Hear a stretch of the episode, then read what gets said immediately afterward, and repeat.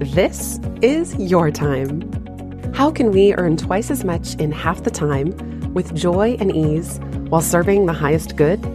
That is our guiding question here at the Free Time Cafe, your home for heart based business. I'm your host, Jenny Blake. Join me for conversations with authors, friends, and fellow business owners as we explore ways to free your mind, time, and team to do your best work. Now, on to today's show. Super quick favor if you are listening in Spotify, I would be very grateful if you could go rate the show. There's no qualitative reviews yet, but throw up a number of stars, whatever your honest review. If you're not even listening on Spotify, but you want to go the extra mile and open it up, search for Free Time with Jenny Blake. This is new that you can even rate shows over there. So please give Free Time a rating if you don't mind. This conversation is a condensed version of one that was pretty popular that ran on the Pivot podcast with Nilofer Merchant. She is the author of a fantastic book called The Power of Onlyness Make Your Wild Ideas Mighty Enough to Dent the World. The excerpts that I'm playing for you here today are particularly powerful in terms of defining onlyness, thinking of yourself as a light bulb of when you enter the room, how does the quality of the room change, even if you can't always see it? Surrounding yourself by friends and people who can reflect that light back to you, not absorb it and take from you. And at the end, she talks about the one question that changes how she leads her teams, which I find so powerful and inspiring. And I included it in one of the later chapters of Free Time. Without further ado, I hope you enjoy this conversation with Nilofer Merchant. Thanks so much for listening, everybody.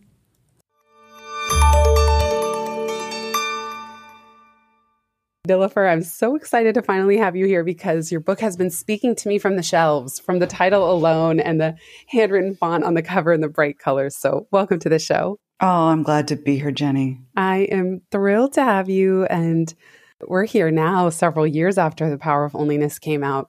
How has your conception of onlyness, maybe you could give listeners a quick primer and just, I'm just wondering how it has evolved in the time since the book has been living and breathing out in the world. Right. It just changed. You understand it so much better after you've published a book. You understand your own ideas so much better like a couple years later and you almost want to go back and be like, can I right. rewrite that section? Yeah. Or like uh, what little I knew because the audiences interact and ask questions and oh, share oh, challenges. Sure. It's like, yeah, the book is only the door opening into that topic really. Well and it's a chance for so so let me back up and say i first coined this word onlyness um, back in 2011 2012 and i was trying to get to this one particular thing which was how do each of us standing in that spot in the world only one stand in right? How do we actually get valued for that? Because most of us are ignored or silenced in rooms, right? That uh, it turns out, in fact, in the in the research I did, six between fifty and seventy percent of ideas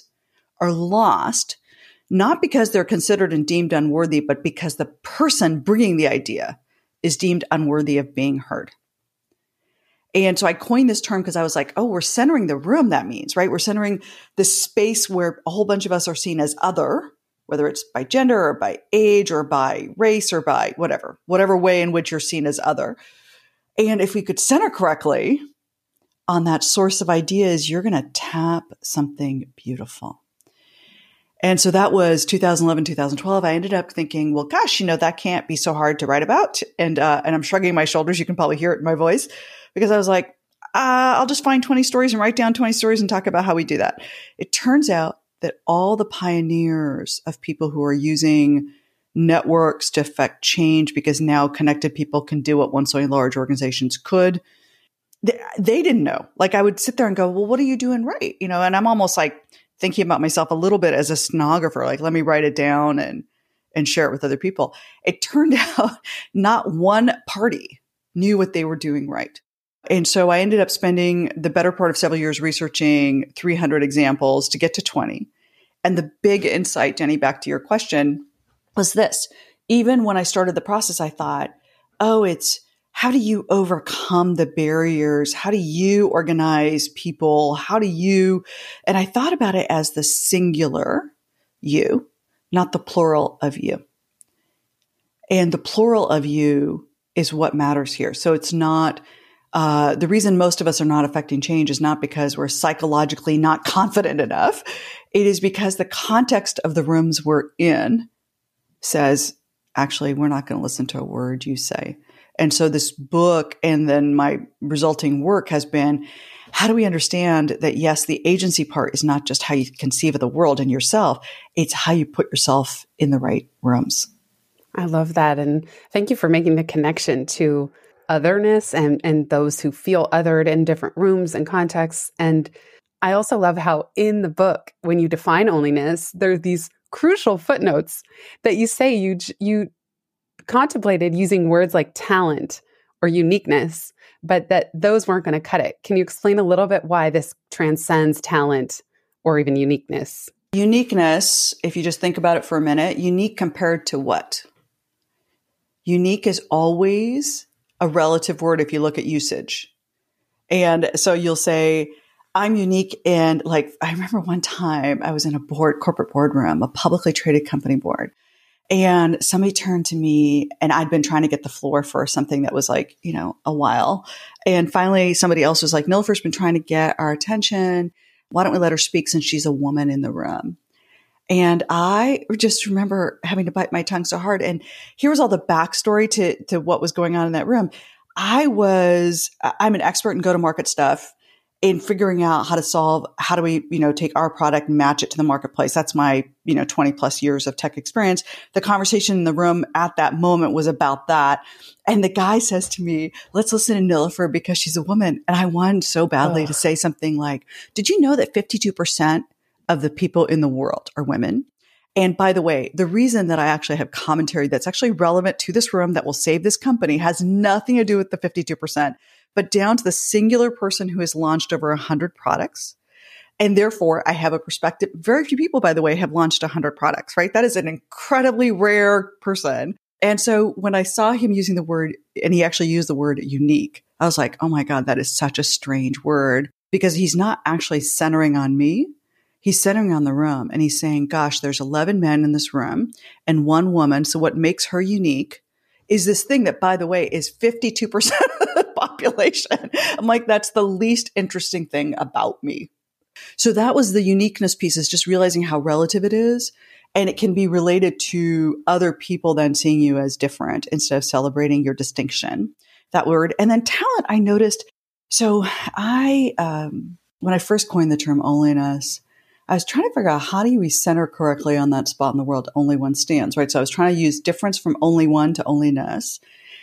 And I was going, hmm, how would I define that? And I realized talent was one very small element of what someone has, right? So talents in the original sort of definition um, would apply, but most ways we use talent is we think about it as the way you were educated, Jenny, or, uh, you know, if I could certify you as an artist, then you have that particular talent.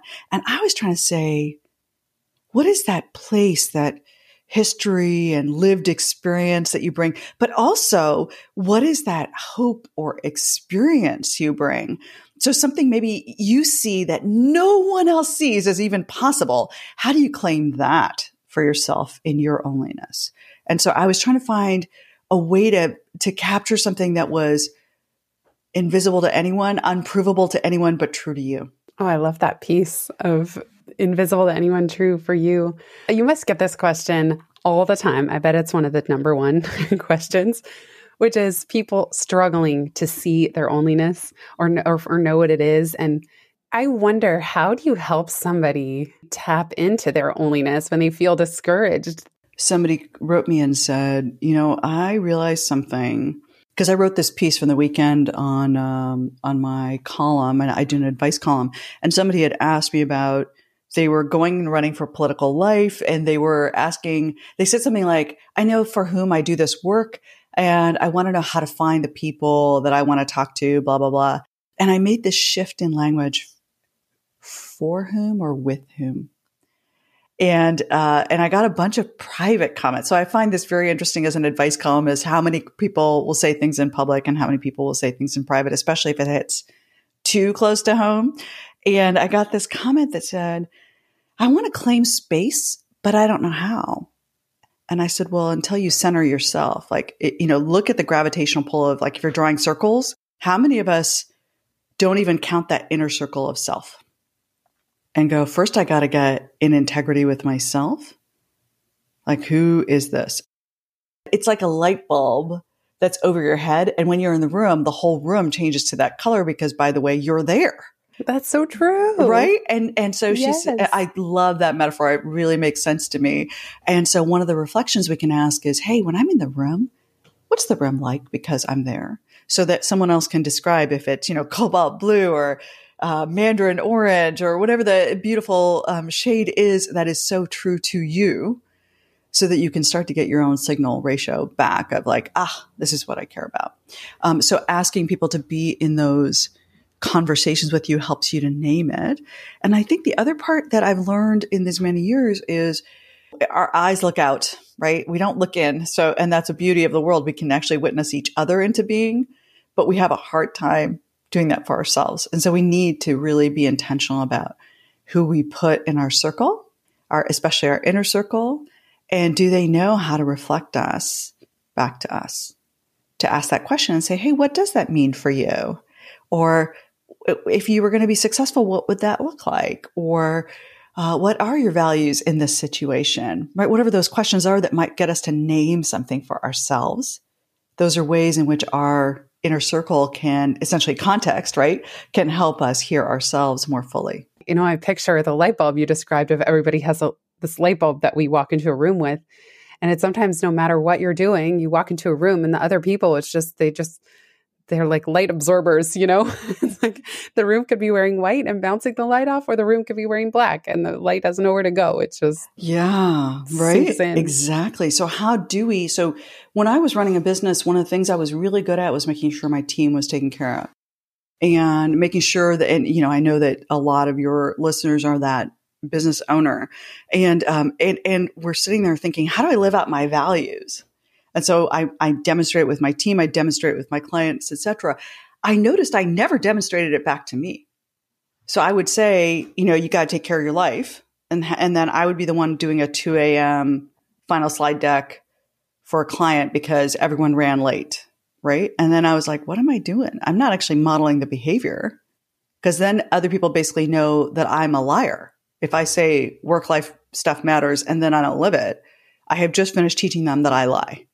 And that's not my set of values. And so figuring out how do you really just draw those circles? How do you live in integrity first with yourself?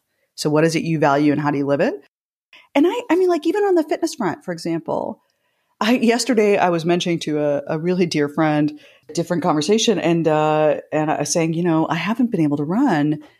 I just haven't felt motivated and I keep gaining weight and I'm not taking good care of myself. And, and the thing is, it's perpetuating. Like I can't run. So I'm feeling bad about myself. So I eat more. Like it's going in this weird vicious cycle. And she said, okay, so by the way, before we get off the call, I want to hear in the next 30 days how you're going to be able to do something. So all you have to do is put together a plan. It could be, I'm going to run for five minutes every day. It could be, I'm going to get to a mile by the end of the month, whatever it is. And she says, you owe me a plan. And I thought it was the most beautiful gift because it means I have an accountability partner who says, I heard you. I heard you say you're in pain. And now I want to sit here and hold that space for you so that you can solve this for yourself. it is such a gift that people who do that. Like I have to give a shout out to uh, Michael Bungay Stanier, your MBS. He did that for me with with my next book. I just couldn't write, wasn't doing it, and he said, "Send me a thousand words twice a week." And when I failed at that, he said, "Send me a hundred words tomorrow." And he, I, I just love how he stayed with it. You know, I could have just in my head, I had my gremlin saying, "Oh well, I failed my accountability." You know, Michael's wonderful for that. He's such a gift. And and the thing is that I love him. So I, I definitely uh, shout out to Michael. yes, shout out Uh, MBS. and I want us to recognize that this is a, that you've helped enable that relationship. well, I really appreciate that. right? So the joy is, okay, you get to do that with Michael, and it's not just Michael. Michael gets to do it for other people. We can all start doing this for each other. So think about just, you know, just think about like, how do you do this for other people? And then how do you ask for it in your life? How many of us don't even like signal correctly? that, gosh, I would like other people to care for me too. We can't claim our own space if we don't claim our own space. It just becomes the modeling behavior. And so that's where I am showing up more present, hopefully to myself, more real to myself. Even just, but I'll tell you, it's not, it's not like the easiest thing. And that's why I'm saying it out loud, Jenny, is I feel like this is the one thing that if I'd understood this 20 years ago as a business leader, I would have changed how I ran everything. What would you have done? Any any specific things come to mind? Oh, you know, I think the biggest thing I did was when people said they needed me, I felt like, oh, they must really need me. They must really like need me to pick up this work or whatever. And what I never asked was, are you just doing this because you think it'll make me feel good? Like you're making me feel more valuable or something? Or like, and so just being able to say, do you really need me? What do you need? And, and because I think what happened was work flowed more my, like, more the impetus for the creative work and strategy flowed my direction. And I actually always felt like I'd hired really, really smart strategists. So I was like, what the heck is going on? And I look back and I'm sometimes like, did I just feel like I needed to feel like the most strategic, air quotes needed? And what, why didn't I just sit, push back and no? Like, have you taken as far as you can take it? Which would have given them more room to run harder on their own field and it would have lowered my burden. And so I probably learned this lesson like, I don't know, towards the end of my consulting life, I had this one sentence and I, and I told them I was going to say it to, it didn't sound as callous as, as it's going to make it sound. They would come to me and say, I'm done. I need your review. And I'd say, have you done everything you need to do? Have you taken as far as you need to go? And they would always like look at me really sheepishly and then pull the thing off my desk and go work on it some more and get it to a much higher level before they turned it into me. And it sounded so uh, like I remember the first couple times I said it, I was like, what the hell? I sound like such a bitch. And yet, what was really interesting was how much they were not carrying the ball as far as they wanted to go because they thought somehow I needed to do like a check in. I have a big smile listening to that story, just imagining them. Let me take that back. Yeah, and I and, and, so if that's the only thing, by the way, that the listeners get from this conversation, it's like how much do we take on because we're not letting other people own their part? Oh my gosh, over functioning in every area of life. I, I just finished reading The One Minute Manager Meets the Monkey. Oh, I've you, never even read that one. Okay. Oh Tell my gosh. Well, it's William Oncken because this kind of ties into the book I'm working on. He wrote one of the most all time po- most popular articles for HBR about the man the monkey and that people come into the, their manager's office with a monkey on their back ah, yes. on their back yeah and when they leave they leave the monkey on the manager's desk so the the manager is managing a whole zoo of monkeys meanwhile everyone else and it's basically just a metaphor for people kind of dump the problem or the project onto their manager's desk because it's it's safer that way. It's more comfortable. So everyone was coming to you saying, "Here's my monkey, Nilofer." you know, right? And you were thinking, "I'm a good monkey wrangler. Yeah, I'll take him." Right. And I love, I love this shift you've just described, which is, oh, how, what a great question. I mean, that is such a gift of this whole conversation. Is that question for anybody who's working with others? Is because I love the way you framed it. Have you taken this as far as you want to yet? As far as you can? Not is this good enough?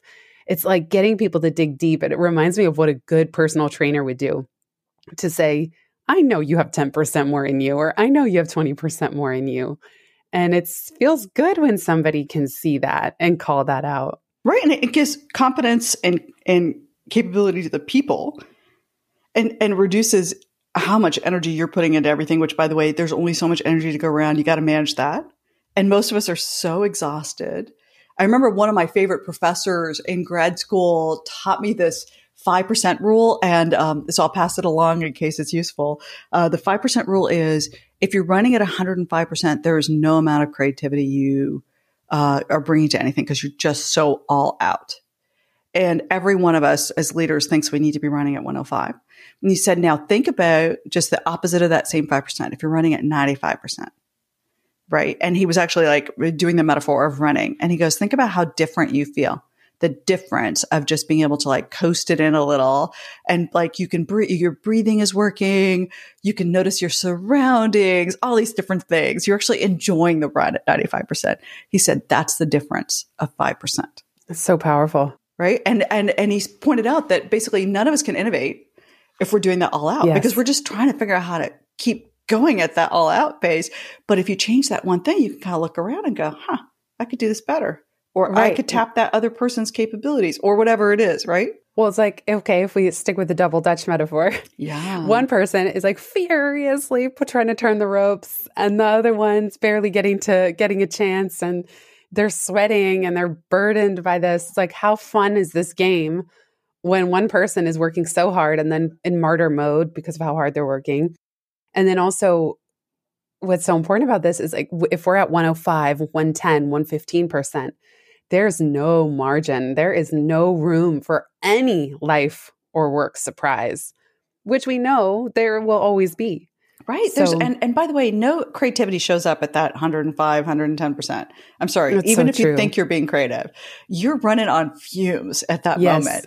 And yes. so just really, you know, in fact, I, I do a silent retreat. In fact, I'm about to go on one in a few days and I do a silent retreat probably like once a quarter if I'm lucky. And then sometimes I push that off. So maybe it's once every six months, but I always come back like just all filled with ideas, just filled. And I'm always like, boy, that was only a couple days of reading and quilting and running and quiet, right? But I basically created the internal space to reprocess everything that's going on and kind of get a fresh perspective on it all and just take like a little time out. You know, it's almost like someone like not having to do the double dutch thing. So like to, oh, they get to play, they get to watch for a little bit, maybe and just reprocess it all. And then I come back and I literally everything for the next like week or two is just like done things that might have taken me a month, done. And I'm always like, gosh, you think I'd learn this? I know. I, I was just going to say, you would think, because even 95% is almost more than I I even want to do mm. right now. Like I found I found after 2020 coming into 21 my life personally just having more complication than it did let's say 10 years ago. It's like I just want to I just want to be at a cool 60 where I'm super creative and spacious and I have buffer and I'm not overly stressed and I know there's plenty of margin and and find a way that that doesn't mean eh, that it's actually more creative, more successful, more quote productive, but this in the US especially we have such an obsession with like pushing ourselves to 95 or 100 and there's no evidence that it produces better work like these churn and burn you know Nilofer you've been in them as well and consulted with so many like tech companies they're not bad companies but the culture is so intense that it's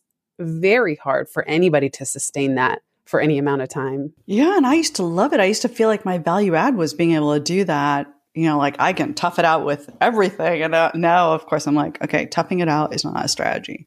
It's I mean, it's a strategy. It's not the strategy I believe. Right, and it doesn't have to mean that you're lazy if you're not at 95 yeah, it's not the opposite of right. that yeah because i love right? the silent retreat for me too i was oh my god i felt this so just like a fish dropped back into the ocean i was like this is the most mm. blissful experience i just oh my gosh well, and the spaciousness, right? So I, I often have this thing where like I'll be reading along and be like, oh, is it evening yet? And I'll, I'll, I'll find a, you know, watch and be like, oh, like 30 minutes had passed.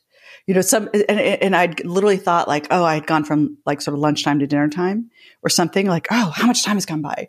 But it's the, it's without distraction. Like there's a spaciousness to it. And the spaciousness is actually an interior spaciousness. I, I will now give my, myself the room to actually just be, not do, but to be.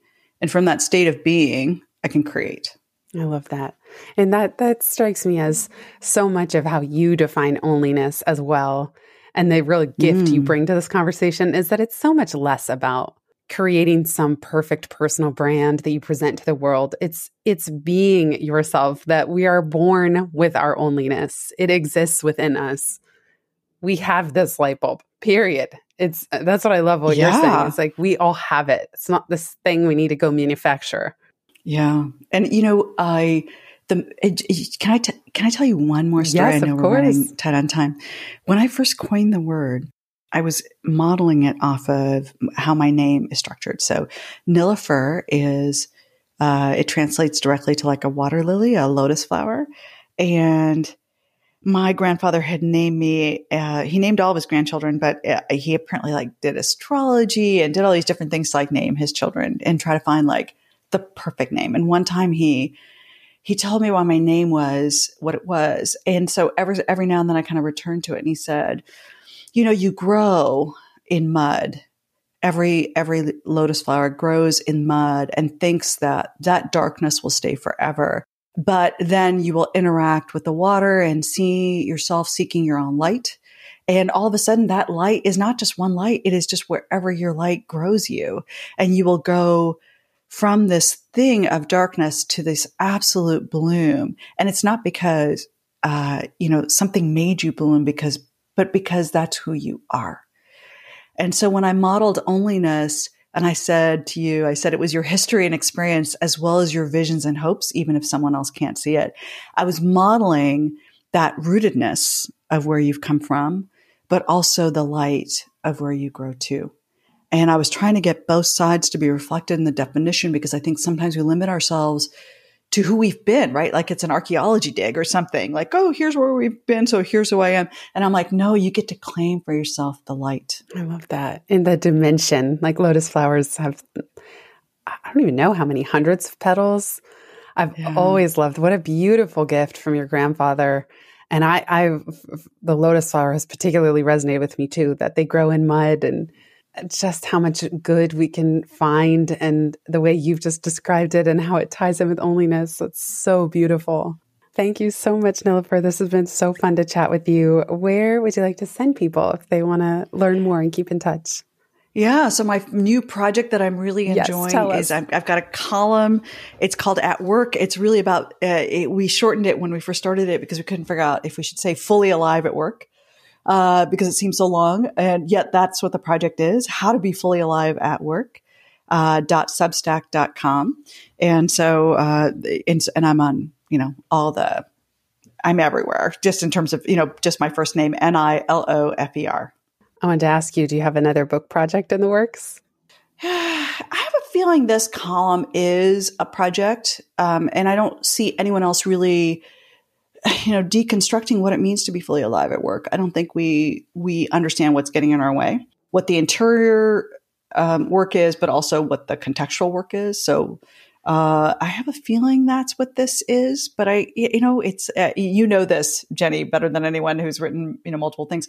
It comes when it comes. So and true. it becomes clear what the Christmas is, but I have a feeling that's what this work is because um, certainly it's my calling and I'm noticing so many other people really finding value in it. Wow, how exciting! I know. Well, I can't wait to read it. Thank you for the read the column, and it's so true. It's like sometimes you write your way into whatever it is, and it sounds like it, there's the seeds of it are definitely emerging. Mm. Thank you so much, Nilofer. I really appreciate this. I'll put all the links in the show notes, and just what a joy to get to chat today. Thank you for all the work that you're doing. Thank you. If you've listened this far, you get a gold star Thank you.